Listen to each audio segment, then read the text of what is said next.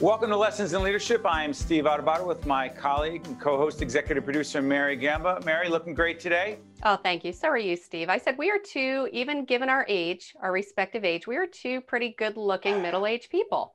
Why don't you not go there so quickly, especially since we have Max Leventhal, who's just way too young to be having being on with me. So listen, real quick, Mary, plug our sponsors because the sponsors are the fuel that allows us to do what we do. Go ahead, Mary. Let's well, plug pretty away. soon we're going to need two half hours on News 12 Plus to really thank uh, the way that they deserve all of our sponsors because we have so many great ones. Uh, so we have uh, New Jersey Sharing Network uh, is brand new on board, as is Seton Hall University and the Buccino Leadership Institute at Seton Hall University. So we're very happy to welcome them to our family. And then we have Gibbons PC, we have Prager Metis, Valley Bank, and the International Union of Operating Engineers, Local 825. And by the way, when we talk about the New Jersey Sharing Network, we're going to plug away for them because they are one of the nation's leading organizations when it comes to organ and tissue donation. They're a great organization. Uh, Joe Roth and Elisse Glennon, the two leaders, they are great friends. So we're very proud to have them on board. And the folks at Seton Hall, where I've been teaching for the last few years at their Leadership Institute, the Buccino Leadership Institute, great academic institution on board. So it is our honor and pleasure to introduce a young man who uh, is a strong leader and has a big portfolio. He is Max Leventhal, Director of Business Development at another place where we have great friends, Fedway Associates. How you doing, Max? Good. How about yourself? Doing all right. Hey, Max, tell everyone what Fedway is, a great organization. Sure. Uh, Fedway is uh, arguably the largest single state wholesaler uh, in the country. We distribute wines and spirits throughout the state of New Jersey. Um, we've been here uh, since you know, the end of uh, repeal and at the end of Prohibition. My father acquired the company in uh, 1978 and uh, been a sole uh, family-owned wholesaler in the state ever since then. Yeah, your, your, dad, Rich, is, is talk about a great leader and innovator with a terrific team there. Um, let, let me ask you this disruption, right? A big part of leadership. Hurricane Sandy hit. We'll talk about COVID in a second, but Hurricane Sandy hit back in 2012. Talk about disruption and having to pivot. Describe the challenge for Fedway and the leadership it took on that whole for that whole team to get through that. Absolutely. So uh, October 2012, Superstorm Sandy came barreling up the coast of uh, the Atlantic Ocean, and we took a direct hit. Um, we, we really uh, were in the crosshairs of the storm where both the Hackensack and the Passaic River merged twice uh, over the course of two uh, high tides during the storm. So where we were in Kearny, New Jersey, um, we were at the epicenter of it all. We took in uh, two 16 foot, foot uh, storm surges and it wiped out every single case, every single order picker, every single truck, um, all the conveyor systems. Um, luckily, our IT team had actually disassembled our server network and brought it to higher ground. So that was the one saving grace. But with that, you know, this was coming at the end of October, running right into our busiest time of year where the consumption of uh, beverage alcohol is at its peak.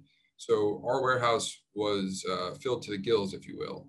And we lost every single case. And we wound up uh, filing the largest single um, insurance claim in the state after the storm. But with that, um, you know, we came out of it stronger. We were uh, back up and running, shipping just about two and a half weeks after the storm. And we did this under our own power, our own fuel. We brought in, uh, you know, trucks from out of state. We had to, you know, have our supplier partners who were who were incredible along the way redirect goods. Um, remember, they had loaded up all their other wholesalers across the country. Sure. But, uh, you know, they saw the, you know, what we had gone through and had prioritized goods for our, you know, our state and our wholesaler. And throughout, you know, this entire thing, we had the cooperation of our entire uh, workforce. You know, salespeople, truck drivers, uh, you name it, clerical staff, they were called in to do everything from drying cash, drying checks, to you know power washing the facility and receiving goods. So you know this was a uh, seven by twenty four operation, three shifts a day, very military style, getting to you know, put Humpty Dumpty back together. Let me ask you something. When the COVID crisis hits, we're taping this uh, um, actually early December 2020. It'll be seen after that. When it hits in, in March of 2020 of this year, as we're taping this, how much of the experience in Sandy for you and your dad and um, Rob Sansone and, and Neil at the time, other friends there. How much of the experience in Sandy was helpful to pivot and deal with what you had to do for COVID, or to- totally apples and oranges? Which one is it? You know, I, I think Sandy was an event uh, that, for the folks that were here, was a, um, a pinnacle moment for everyone to rise up, and it really instilled the, the culture of what we call the Fedway family. And so everyone came together. Um, didn't matter who they were, title, position, what department they were, and they came together for the greater organization. And I think you saw a lot of that resurface uh, during the early days of uh, the pandemic, where we had merchandisers, sales folks, uh, brand managers, you know, going out on delivery trucks, going out in the warehouse, picking bottles, picking cases, uh, and doing things that weren't or, or not in their uh, job description. Yeah, And- playing out of position, as I like to say. They're playing out of position. Right. We, we took third baseman, we put them behind the plate. We took, you know, guys out of the bullpen and put them in left field. So we, have a very ma- malleable workforce, um, and a very committed workforce that says, you know, whatever it takes, I'm in. And, you know, these are folks that are, you know, in, in their later years and they're committed to working in the warehouse during, uh, you know, a, a night shift from 11 o'clock in the evening to six o'clock in the morning. And, you know, they're happy to come in and do what it takes and uh, and, and make you know this this, this operation hum. It takes a real team. By the way, it's always great to be doing a live show with your when your phone goes off. You know, You know, it's We're- live. We're Yeah, doing no, it live, No, we're live to tape. We don't edit anything out. I said, "Okay, Mary, jump in." That was a cute. That was actually your father calling Mary and saying, "Mary's not getting enough airtime." yeah, exactly. That was right Bill here. Deering. Yes, our, He- our he biggest said, "Get fan. Mary on the show." Go ahead, Mary. Yeah, in. he watches us. I, I love it. Every Sunday he watches and then he writes notes. I love it. So thank you, Dad. He, he Yeah. texted me and said, "All right, All right, stop talking. back." You're Uh, sucking the go ahead, wind out of the room. So, uh, so Max, you talked a lot about the Fedway culture, which is apparent. But when something like COVID happens, and with Hurricane Sandy, there had to have been a lot of fear. How do you give your team the tools, the support that they need to really overcome that human fear? And then come together because I'm sure there were a lot of people that said, I'm not leaving my house. They say we have to quarantine. How did you make your uh, team feel safe and know that you were there to keep them safe? Sure. Um, it's all about communication and uh, you know reinsuring that we're going to be all right and taking the fear, addressing it head on, and saying, "Listen, we don't know uh, you know how far we have to bridge to get to the other side, um, but we're going to be with you throughout this entire thing." And so immediately on day one, um, you know, we were unsure whether or not we were going to be deemed an essential employer. So um, we didn't know if we're going to be in a work from home setting. We didn't know what the future held for us. But uh, you know, we began coming up with various contingency plans from um, you know, ordering hundreds of laptops and provisioning them with the various software that everyone needed to continue to, to do their work. And I think that signaled to everyone that you know we're in this for the long haul. Uh, we want continuity. We want an orderly operation. And you know, not only that, we have a you know a sales force that's 100% commissioned. And so for the folks that are calling on the bars and restaurants that were ordered to close, we had to come up with a plan to make everyone financially whole. We didn't want to lose our professional, you know, large, well-compensated sales force because of the pandemic. So we had to come up with a plan to ensure that you know these these folks would be financially viable. And so you, take that and the various technologies we implemented across our facilities, whether it was you know a artificial intelligence facial recognition system to scan people into our facilities while also taking their temperature, having them stand, stand on a foot pedestal to um, remove 99.999% of all bacteria and viruses from their shoes, as well as a um, a dry hydrogen peroxide system that cleans uh, all the ambient air and surfaces now in our warehouses and offices. So we believe that we took a you know multifaceted approach here to ensure that everyone felt safe coming to work, and not only that they felt safe, but that their families felt safe allowing them to go to work. And as it happened, we had some folks say to us, you know, over the weekends, can I bring my kids to the facilities, you know, clean them up?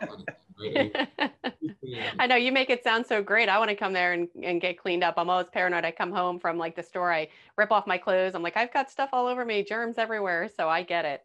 Right. So I think we, we mitigated a lot of those fears and they're certainly still there. Um, but Sure. very visible things and, and technologies we've implemented and deployed successfully. Um, and as a result, we don't have rampant outbreaks. I mean, we have hundreds of truck drivers and hundreds of salespeople going out into the marketplace with you know all the uh, PPE they need, and yet uh, you know our exposure to the virus you know has been very very moderate, and I think that's because we've been guided by the CDC and we've been taking those protocols very seriously, and we've overlaid you know substantial uh, technologies to mitigate all these risks. Hey Max, got about a minute left. Let me do this. First of all, there's a video. Can we, Mary, in post production? Sylvester will put in the uh, Fedway website. Uh, the reason I'm saying that, Max, question. There's a video I know that Fedway has produced. Is it on the website as well, uh, the safety video? Yes, it is. Okay, so go on the Fedway website. We want you to see because Max just described it really well, but the video goes even further than that. So check that out. Max, before I let you go, I'm curious about this. The last meeting Mary and I had in person, yeah, you're laughing, you know, was, was at Fedway. the last in person meeting that we had talking about leadership development was at Fedway. We're sitting around the conference room table wondering, hey, what's the deal with this thing? And then the world flips upside down. Here's the question Does leadership development, developing your people to be the best leaders they can be, does it take a vacation during COVID? Absolutely not. No. Um, you know, this was a time for us to further empower our, our management team to let them go out and continue their business, uh, to run their own business, if you will. You know, this was not a time for micromanagement. This was not a time for every single decision to be second guessed. This was all about empowering our leaders to go out and effectuate the businesses that they run. Uh, you know, we couldn't have implemented, you know, the various systems that I, I just described. We couldn't have you know facilitated you know an orderly business and and never missed a shipping day if we had second guessed everything. We took the guidelines that were presented to us uh, by the cdc apply them to our business and move forward. Um, you know this was not a time to sort of reinvent the wheel and uh, and hunker down. We had to be very present and ensure that we had an orderly an orderly business to run. Yeah hey max do us a favor give our best to your dad, to Rich, to Rob, and to the entire team.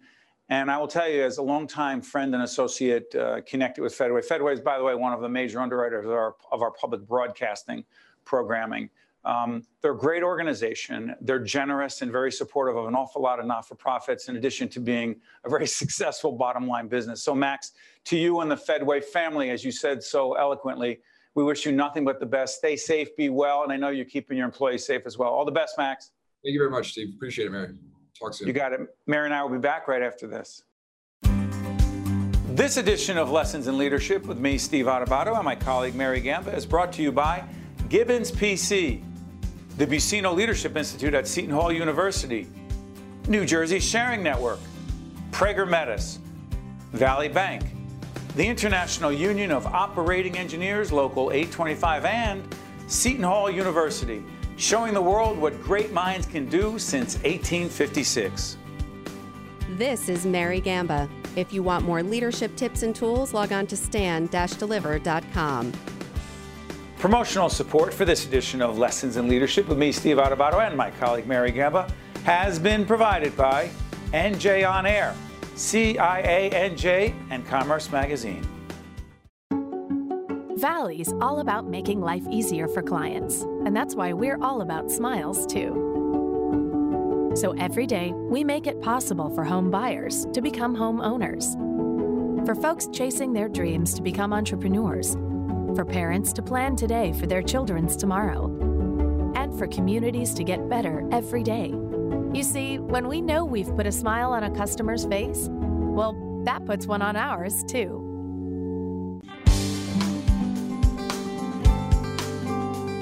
Hey, welcome back, Lessons in Leadership. Mary, real quick, uh, before we uh, debrief on Max Leventhal, um, funders again, real quick. Sure, sure. So we've got Gibbons, Prager Metis, Valley Bank, the International Union of Operating Engineers Local 825, and then our two newest are Seton Hall University and the Buccino Leadership Institute at Seton Hall University, and then also New Jersey uh, Sharing Network, uh, who are doing just amazing work in organ and tissue donation.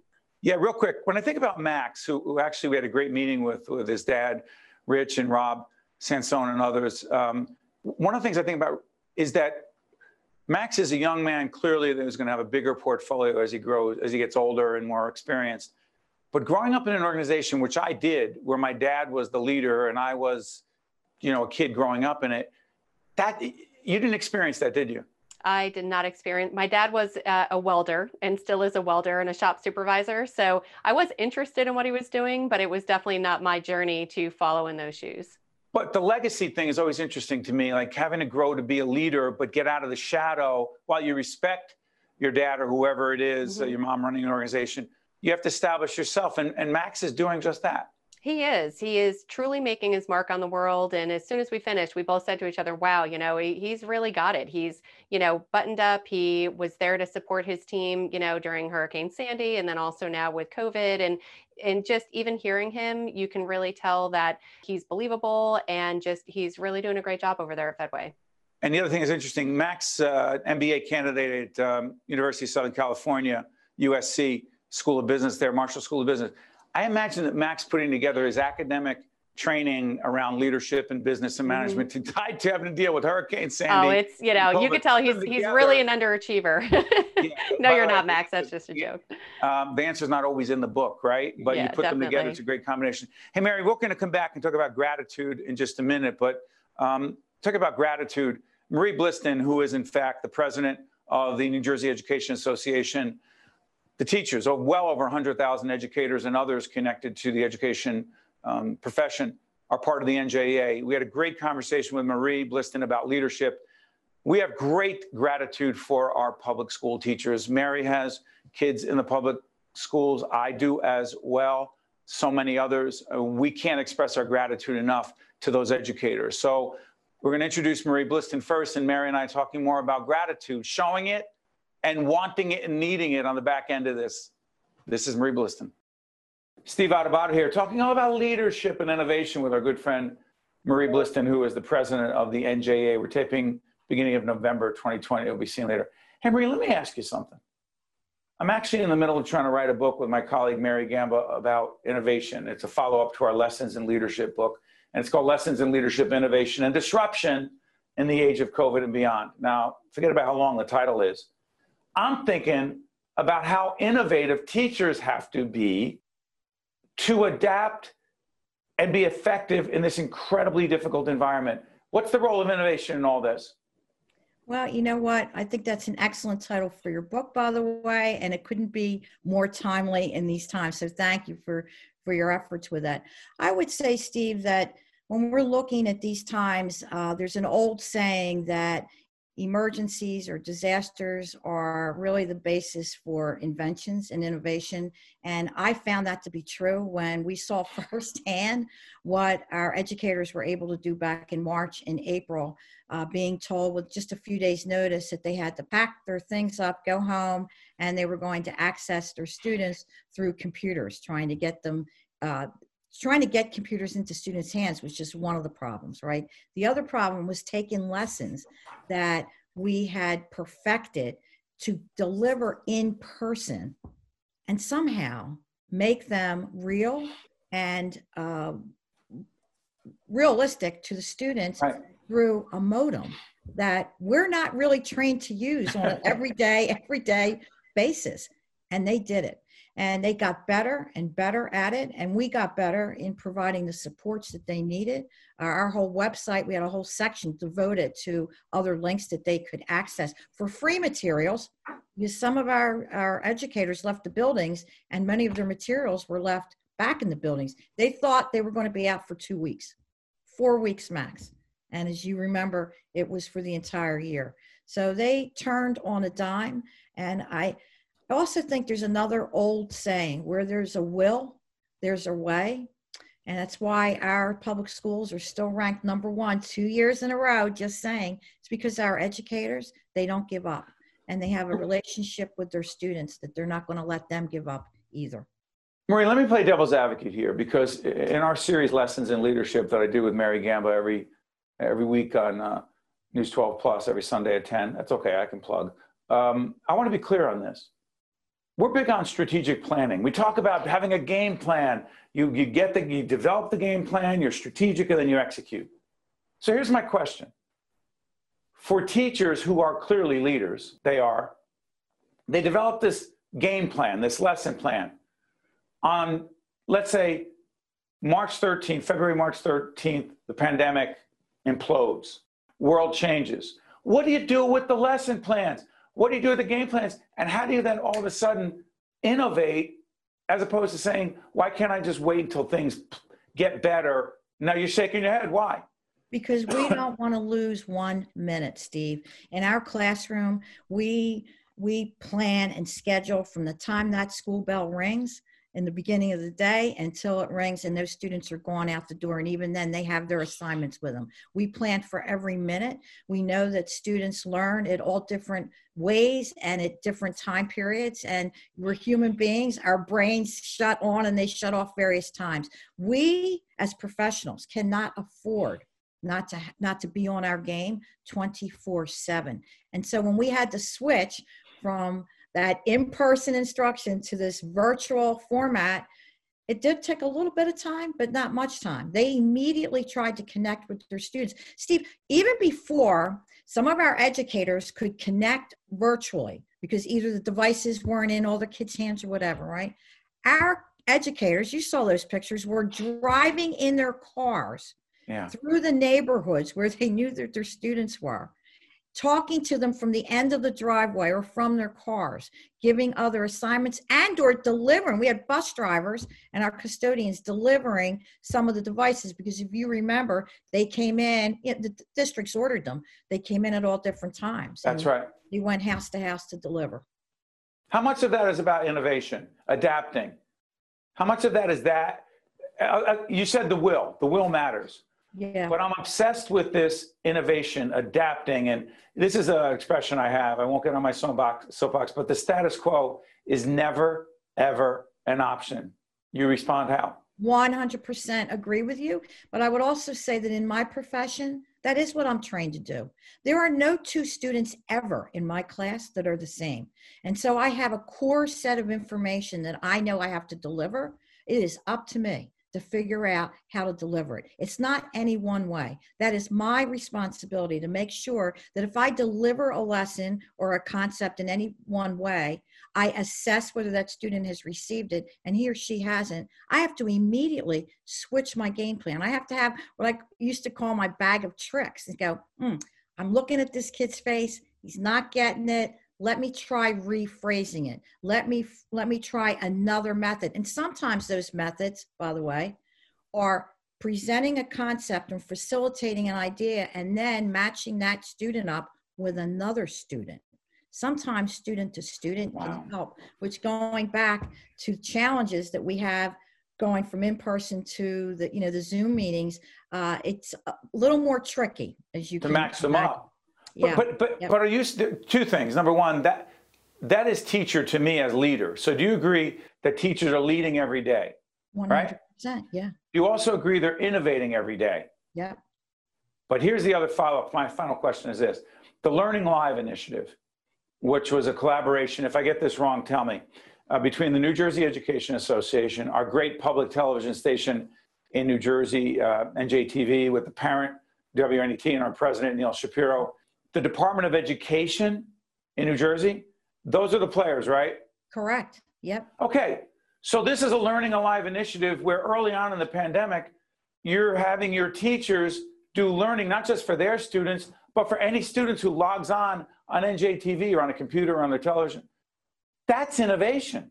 Yeah, absolutely. And we with a lot of mistakes and a lot of uh, corrections and a lot of is that part of innovation as well? Again, I'll get off my soapbox, but is part of innovation learning from all those mistakes? I don't want to call them mistakes, but things we learn as things don't go right.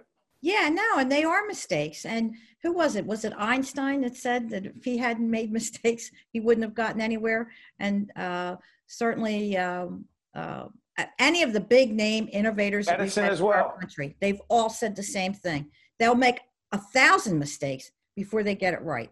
And so mistakes are part of innovation and success. It, yeah, absolutely. And isn't that why they used to tell me that's why there's an eraser on that pencil, Marie? and and the biggest takeaway that you want to share with our audience about teaching, teachers, learning, and innovation. Final words. It is a fabulous opportunity and a career for someone to be on this earth and to be able to affect lives for the future for the better. Huge responsibility, but geez, can't be any better than that, Steve. Yeah. As I said, teachers are not just great leaders, they're extraordinary individuals. Hey, Marie, thanks so much, my friend. Thank you, Steve. That was Marie Blistan, who leads the New Jersey Education Association. Mary, real quick, um, how much gratitude do you have for public school teachers? Oh, I tell you, I mean, Marie really was talking about innovation and just pivoting and just the hard work of the public. Ed- I always said that I I mean, uh, teachers, as a general rule, even before COVID, they are just doing a tremendous amount of work, both in school and out of school. And now with COVID, trying to adapt and trying to teach students in the classroom and then remotely. And then are we in school today? Are we not in school today? It, it's just amazing how they are doing the best that they can.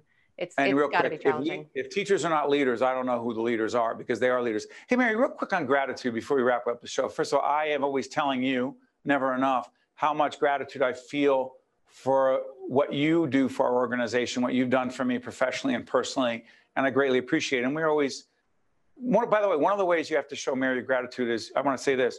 She is the best negotiator for bonuses at the end of the year and a raise that anyone I've ever met. And I've said this before, early on, she was terrible and I loved it because she couldn't ask for a raise or for a bonus without getting rashy and red mm-hmm. and uncomfortable. And now she's like, this is what I need. Oh, yeah. Yeah. So, well, a lot Mary, of that. Mary, I really appreciate you, and I'm thanking you. And she goes, "No, I need the money."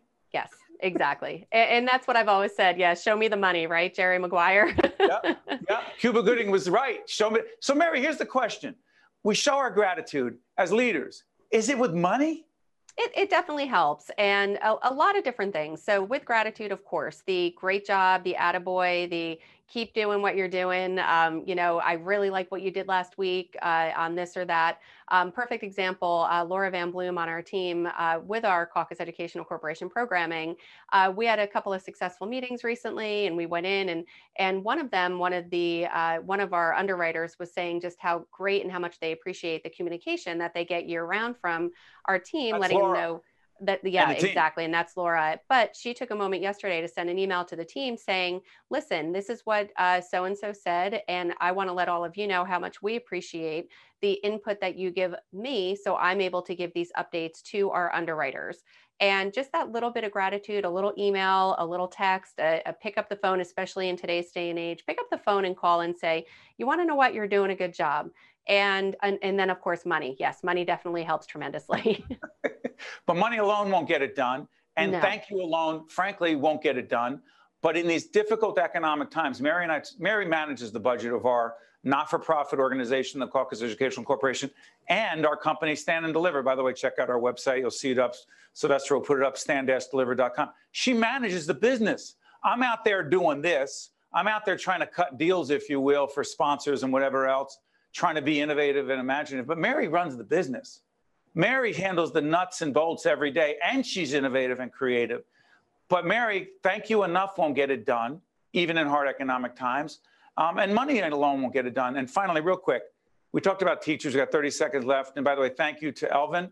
Thank you to Frank. Thank you to Scarlin over here behind the camera. Um, Elvin, who then, directs the show. Frank yep. is an extraordinary audio engineer. Mary, you want to thank anyone else? You yeah, I would love to. I would love to thank Sylvester, who uh, does all of our editing, and Amy, who does all of our closed captioning, uh, who just, they're always there to just help to be the checks and balances and make sure that our program looks great uh, every Sunday on News 12 Plus, followed by Think Tank at 10.30 a.m. on News 12 Plus. So keep watching for some more uh, Steve Adubato after this. We're, we're going to change the name from Lessons in Leadership with Steve and Mary to Thank You.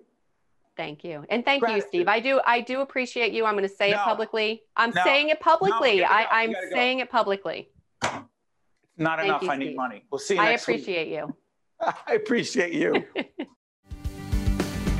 this edition of Lessons in Leadership with me, Steve Adubato, and my colleague Mary Gamba is brought to you by Gibbons PC, the Buccino Leadership Institute at Seton Hall University, New Jersey Sharing Network, Prager Metis, Valley Bank, the International Union of Operating Engineers, Local 825, and Seton Hall University, showing the world what great minds can do since 1856.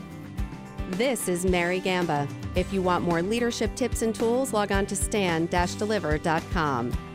Promotional support for this edition of Lessons in Leadership with me, Steve Adubato, and my colleague Mary Gamba has been provided by NJ On Air CIANJ, and Commerce Magazine.